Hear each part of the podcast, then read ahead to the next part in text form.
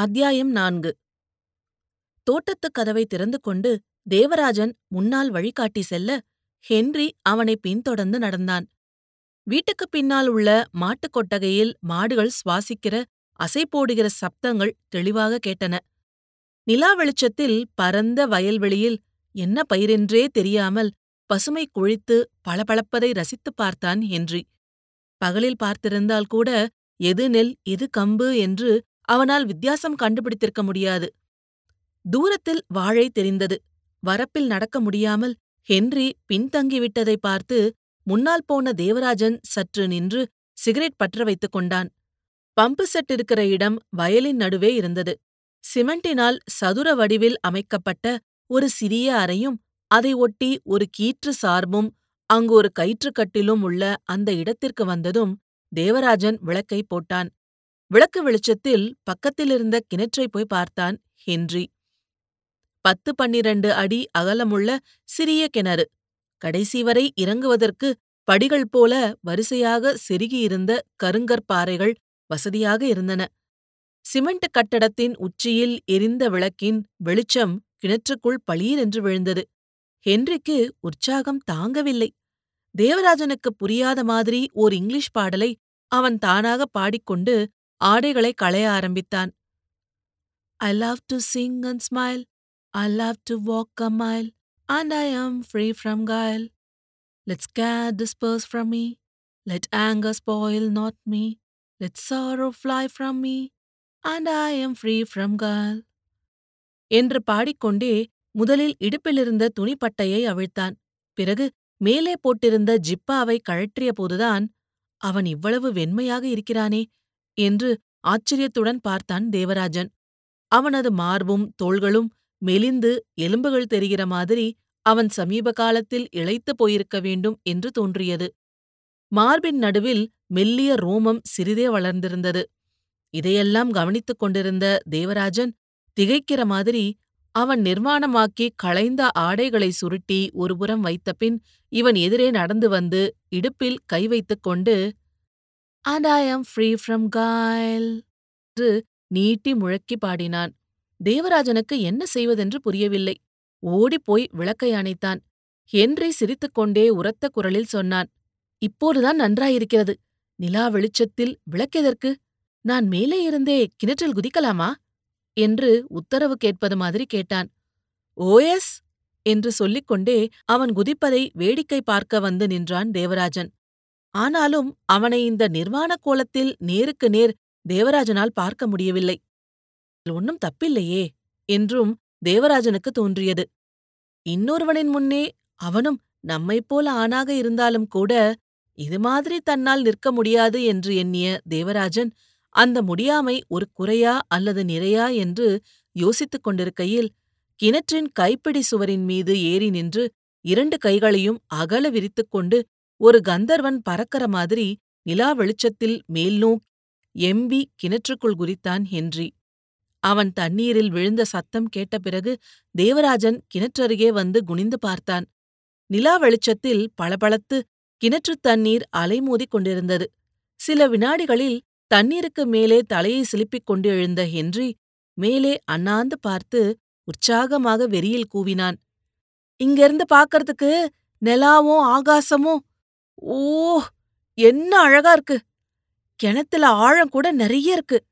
ஆ தண்ணி சுகமா இருக்கு. நீங்க குளிக்கலையா? என்று கேட்டுவிட்டு மறுபடியும் ஒரு முழுக்கில் உள்ளே போனான். தேவராஜன் ஆடைகளை களைந்த பின்னர் அண்டர்வேர் மட்டும் அணிந்து கொண்டு படிகளின் வழியே கிணற்றுக்குள் இறங்கினான். தண்ணீருக்கு சமமாக உள்ள படியில் போய் பாதங்கள் நனைய நின்று கொண்டான். மேலே அண்ணாந்து பார்த்தான். வான் வட்டமும் நடுவிலே நிலவு வட்டமும் ரொம்பவும் அழகாகத்தான் இருந்தது. கிணற்றுக்குள் நின்று அப்படி பார்க்கிற அனுபவம் மனசுக்கு மிகவும் குதூகலம் தந்தது. படியில் குந்தி உட்கார்ந்து இரண்டு கைகளையும் முன்னால் நீட்டி கிணற்றின் நடுவே நோக்கி தவளை மாதிரி பாய்ந்தான் தேவராஜன். முதல் சில நிமிஷங்கள் இருவரும் தத்தம் போக்கில் தனித்தனியாய் முழுகியும் முங்கியும் மூச்சடக்கியும் வெளியில் வந்து தலை சிலுப்பியும் வாயில் நீரெடுத்து கொப்பளித்தும் உடம்பு தேய்த்தும் குளித்துக் கொண்டிருந்தனர். பிறகு இருவரும் எதிரெதிரே நிலை நீச்சலில் நின்றவாறு பேசிக்கொண்டே குளித்தனர். தேவராஜன் படிக்கல்லில் போய் நின்று சோப்பு தேய்த்துக் கொண்டான். இவனிடம் சோப்பு வேண்மா? என்று கேட்டான். ஹென்றி வேண்டாம் என்று சொல்லிவிட்டு தண்ணீருக்குள் மூழ்கினான். மூழ்கி வெளிவந்த பின் I am very grateful to you என்று நன்றி பெருக்குடன் சொன்னான் ஹென்றி. நாம மீட் பண்ணி இப்ப மூணு மணி நேரம் கூட இன்னும் ஆகலல்ல? ரெண்டு பேர் ஃப்ரெண்ட்ஸ் ஆறதுக்கு நிறைய பழக்கம் தேவையில்ல. It requires some sort of confidence in each other அந்த நம்பிக்கை உங்களுக்கு என்னிடம் இருக்கா? என்று கேட்டான் தேவராஜன். அஃப்கோர்ஸ் என்று தண்ணீருக்கு மேலே கை நீட்டி அவனது கையை பற்றிக் கொண்டு ஹென்றி ஆங்கிலத்தில் சொன்னான். இந்த ஊருக்கு வரும்போதே கடவுள் ஒரு நல்ல நண்பனின் மூலம் என்னை ஆசீர்வதித்திருக்கிறார். உங்களுக்கு கடவுள் நம்பிக்கை உண்டா? உண்டு. என்ன தவிர எல்லாவற்றின் மீதும் எனக்கு நம்பிக்கை இருக்கிறது. வாட் யூ மீன் ஐ மீன் கடவுளை நம்புறதுக்கும் நம்பாமல் இருக்கிறதுக்கும் நான் யாருன்னு தான் எனக்கு தெரியல. கடவுளுங்கிறது நம்ம நம்பிக்கை மட்டுமா? எனக்கும் என்னோட நம்பிக்கைகளுக்கும் என்ன சம்பந்தம்?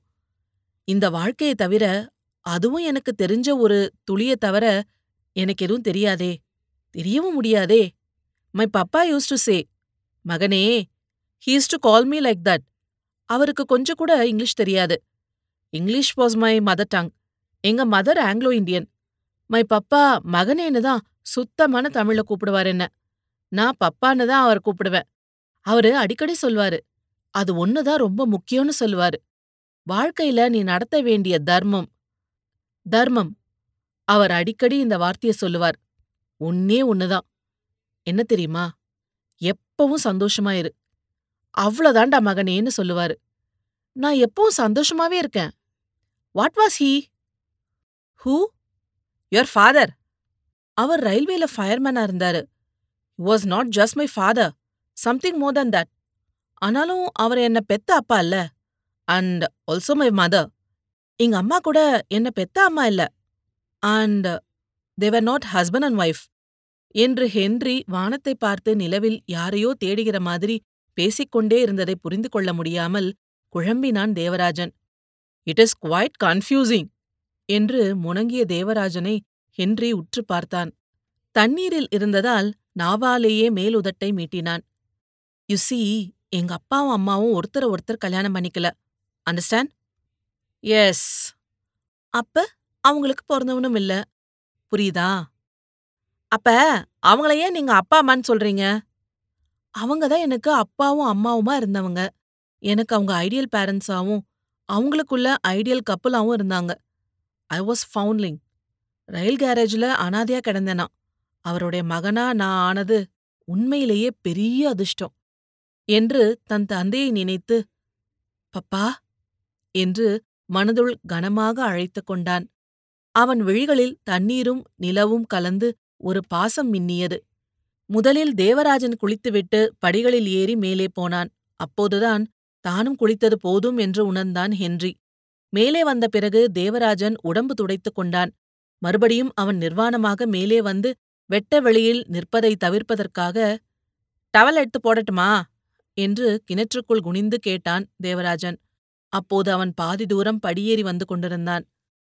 தேங்க்யூ என்று கூறிய ஹென்ரியின் ஏந்திய கைகளில் டவலை போட்டான் தேவராஜன். ஹென்றி அங்கேயே கிணற்றின் படிக்கட்டுகளில் பாதி வழியில் நின்று உடம்பை துடைத்துக் கொண்ட பின் துண்டை இடுப்பில் சுற்றிக் கொண்டு மேலே வந்தான். இப்படி துண்டு கட்டிக்கொண்டு நிற்பதை அவனது கவனத்துக்கு கொண்டு வந்து இடுப்பில் துணியில்லாமல் கிணற்றிலோ ஆற்றிலோ குளத்திலோ இறங்கக்கூடாது என்கிற விஷயத்தை சொல்லிவிட வேண்டும் போலிருந்தது தேவராஜனுக்கு. எனினும் அது குறித்து பேச தேவராஜன் வெட்கப்பட்டான். நீங்க குளிக்கிற போது இடுப்புல ஏதாவது கட்டிக்கொள்ள வேண்டும். இப்ப இரவு நேரம் பரவாயில்ல பகல்ல வேலைக்காரர்கள் மாட்டுக்கார பையன்கள் பெண்கள் கூட வருவார்கள் என்று ஆங்கிலத்தில் சொன்னான். எஸ் எஸ் அவன் கூறுவதை ஆமோதித்த Henry. My papa used to give me oil bath என்று எதையோ நினைத்த கற்பனையில் பார்வை லைக்க சொன்னான். வாரத்துக்கு ஒரு நாள் அவர் எனக்கு எண்ணெய் தேய்ச்சி விடுவாரு. அவரும் என்னோட எண்ணெய் தேய்ச்சிக்க வருவாரு. எங்க மம்மா சுடுதண்ணி வச்சு கொடுக்கும். பப்பா தான் குளிக்க ஊத்தி விடுவாரு. என் தலையில எண்ணெய வச்சு தாளம் போடுவாரு. ரொம்ப நல்லா இருக்கும் உடம்புக்கெல்லாம் எண்ணெய் போட்டு தேய்ச்சி மசாஜ் பண்ணி விடுவாரு. நான் ரொம்ப சின்ன பையனா இருக்கும்போது என்ன முண்டு கட்டையா நிக்க வச்சு எதிர உக்காந்து எண்ணெய் தேய்ப்பாரு. டிங் டாங் பெல்லுன்னு என்று சொல்லிக் கொண்டே வந்த ஹென்றி சிறு குழந்தை மாதிரி சிரித்தான். அவனுடைய விரல் அசைவில் அவன் வர்ணிக்கிற காட்சியை புரிந்து கொண்ட தேவராஜனும் சிரித்தான். டிங்டாங் வெல் டிங்டாங் வெல்லுன்னு சொல்லி விரலாளி தட்டுவாரு.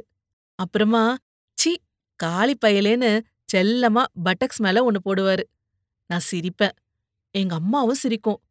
ஹோ ஹவ் லவ்லி தேவ.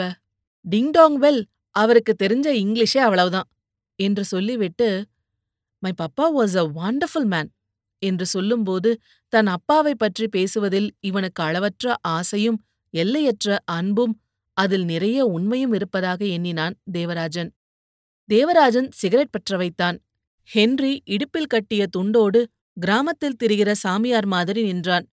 கண்ணு கெட்டிய தூரம் பறந்து கிடக்கும் வயல்வெளியை பார்த்தான். தூரத்திலிருந்து ரேடியோ சத்தத்தில் ஏதோ பாட்டு கேட்டது. எங்கேருந்து பாட்டு சத்தம்? நம்ம லாரியில வந்து இறங்கணும்ல அங்க திரௌபதி அம்மன் கோயில் இருக்குதே. அங்க பஞ்சாயத்து ரேடியோ வச்சிருக்காங்க. ரீடிங் ரூம் இருக்கு. ரீடிங் ரூம் இருக்கு. லைப்ரரி இருக்கு. உங்களுக்கு சங்கீதம் இலக்கியம் இதுல எல்லாம் இன்ட்ரெஸ்ட் உண்டா? ஓ எஸ் ஆனா வாத்தியங்கள் எதுவும் வாசிக்க தெரியாது. அதுபோல படிக்கிறதும் கூட கொஞ்சம் கஷ்டம். எந்த புத்தகமும் நான் முழுசா படிச்சதில்ல. பைபிள் கொஞ்சம் படிச்சிருக்கேன். எங்க மம்மா படிக்க சொல்லும்.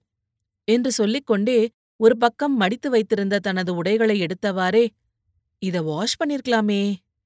சரி காலையில பண்ணிக்கிறது. வெயில்லையும் காயும். என்று இங்கிலீஷில் முணங்கிக் கொண்டே அதை அணிந்து கொண்டான்.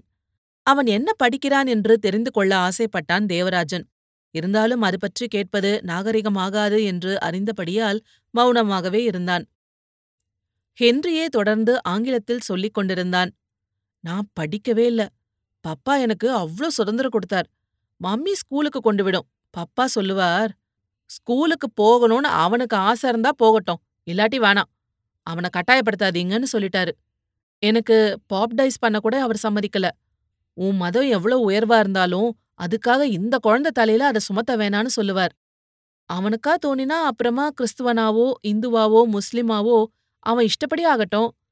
நாம அவனை நல்ல மனுஷனா ஆக்குவோம். அவன் வழிப்படி ஆக்குவோன்னு பப்பா சொன்னா எங்க மம்மிக்கு ஸ்கிரிப்சர் மாதிரி. இத்தனைக்கும் கடைசி வரைக்கும் அவர் ஹிண்டுவா தான் இருந்தார். மம்மா கிறிஸ்டியன் தான் ஞாயிற்றுக்கிழமை சர்ச்சுக்கு அம்மாவோட போவேன். அப்பாவோட எப்பவாவது கோயிலுக்கும் போவேன். ஹி வாஸ் வெரி ஜென்ரல் என்று கைகளை விரித்துக் கொண்டு சொன்னான் ஹென்றி.